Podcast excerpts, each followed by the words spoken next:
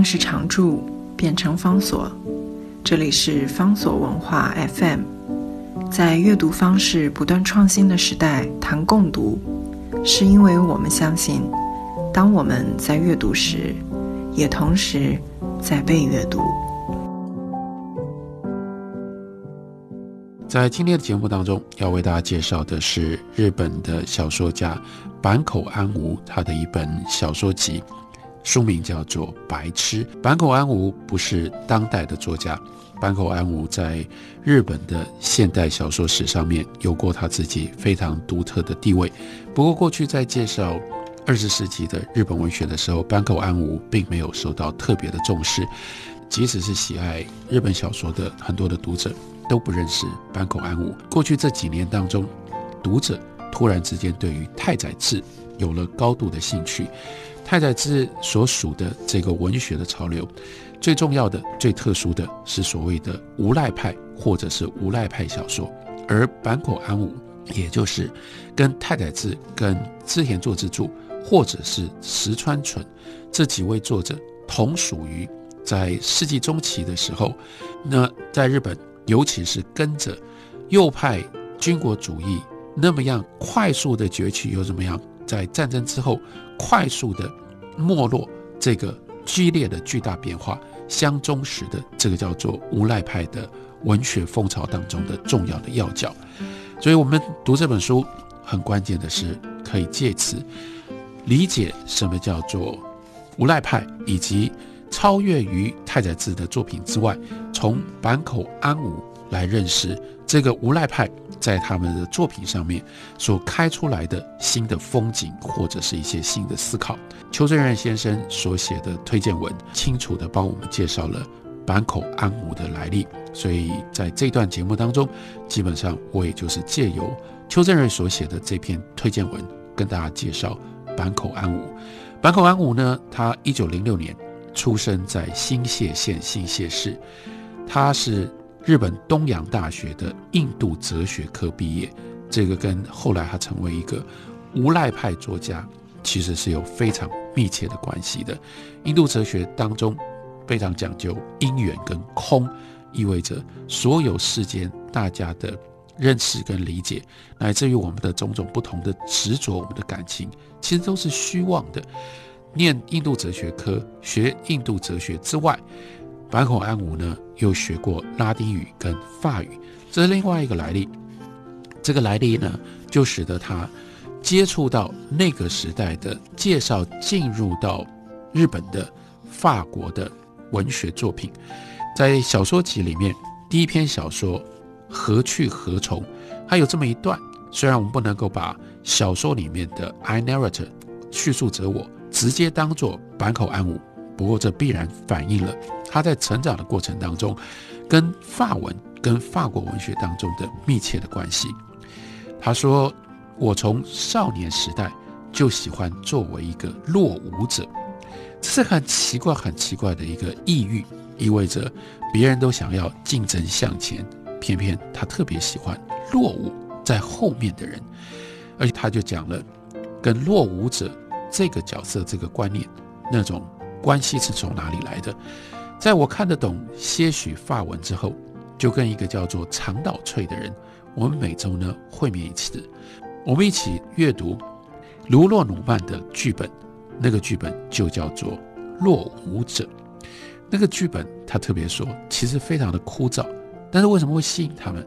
因为怎么有人去特别的去描绘、凸显落伍者？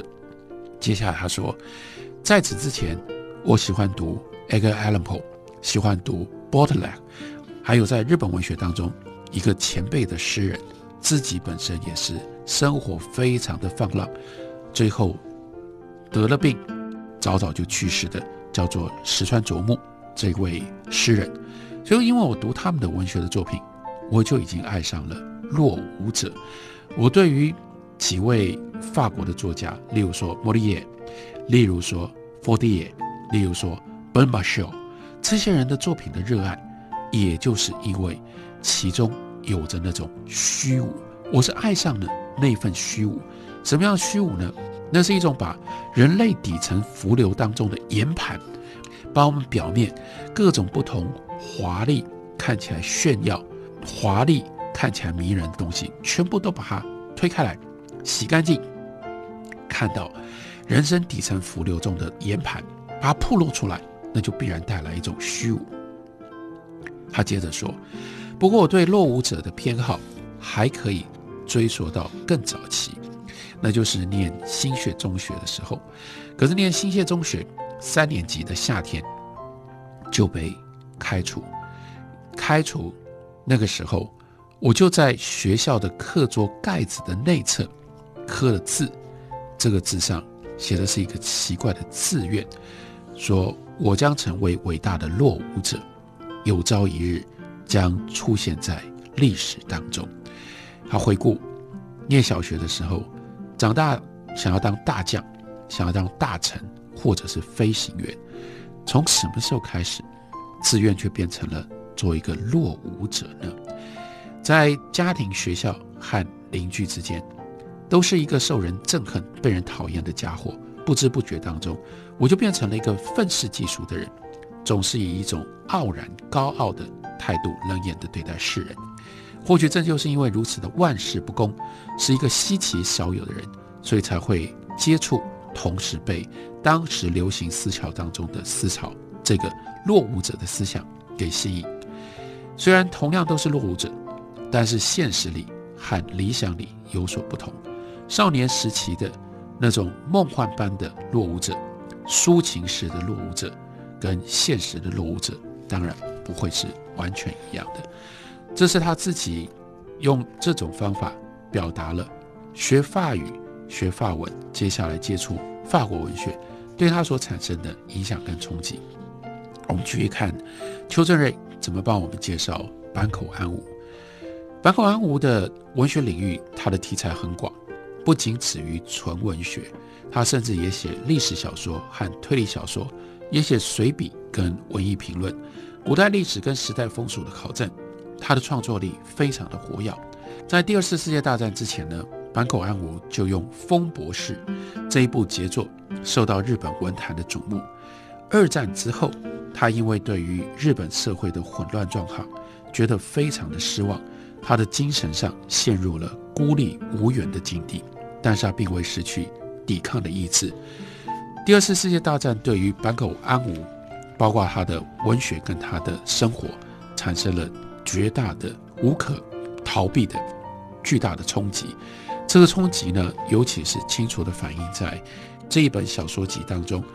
作为书名的这篇短篇小说叫做《白痴》。《白痴》这部作品，它明白设定的时间点，就是战争即将要结束之前，美军。对于东京发起了大轰炸、大空袭的那样的一段时间，那一段时间人心惶惶，大家都知道战争再也支持不下去，战败是必然的命运。可是可以拖到战败，让自己继续活下去吗？一次又一次的轰炸，在每一次的轰炸当中，没有人知道自己会不会死在这当中，因而所产生。在这个小说里面反省，或者是凸显那个虚无跟无赖情绪的，那就是那生命是什么？生命什么样状况底下叫做值得活下去？生命的标准是什么？活着的标准是什么？这就是这篇小说它非常惊人的地方。一则，他用白痴一个这样的一个白痴女人的形象，从反面去探讨活着。像一个白痴那样活着，还叫做活着吗？但是我们其他人，我们有我们的思考，有我们的感情而活着，跟一个白痴活着，真的有决然的差别吗？另外，在战争的阴影底下，人下一刻、下一分钟随时可能死去。那像白痴对这些外在所发生的事情毫无知觉，跟作为一个正常的人有所知觉。哪一种存在是比较有意义的呢？那样一种彻底推翻过去对于生命生存意义的主张，那种动机，那样的一种决然绝望的态度，是白痴这一篇小说当中让我们非常震撼。当然，还有另外一个很震撼的，就是如何写战争。虽然这篇作品是要到战争结束了之后才写作才发表的，但是战争刚刚结束，坂口安吾就写出发表了这样一篇作品，还是令人非常非常惊讶。因为那种对于战争的彻底的厌恶，对战争的绝对的批判，这个时候让我们就可以体会，那是一种必然要到达彻底的君臣虚无之后，才有可能会浮现出来的。坂口安吾在战争结束了之后，他发表了文化评论，这是很关键的一篇，那是堕落论。接下来又有续堕落论。还有，论系作者文学，跟我刚刚所提到的他的小说作品《白痴》，因而他的声名远扬，就成了那个时代最重要关键的作家。在文学创作之外，他跟太宰治、织田作之助、石川纯这些作家，透过作品的实践，形成了无赖派的文学的风潮，给予当时的文坛非常大的震撼。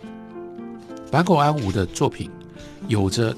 从法国的超现实主义而来的这种批判的精神，在相当的程度上面的的确确就体现了尼采的召唤，要重估一切价值。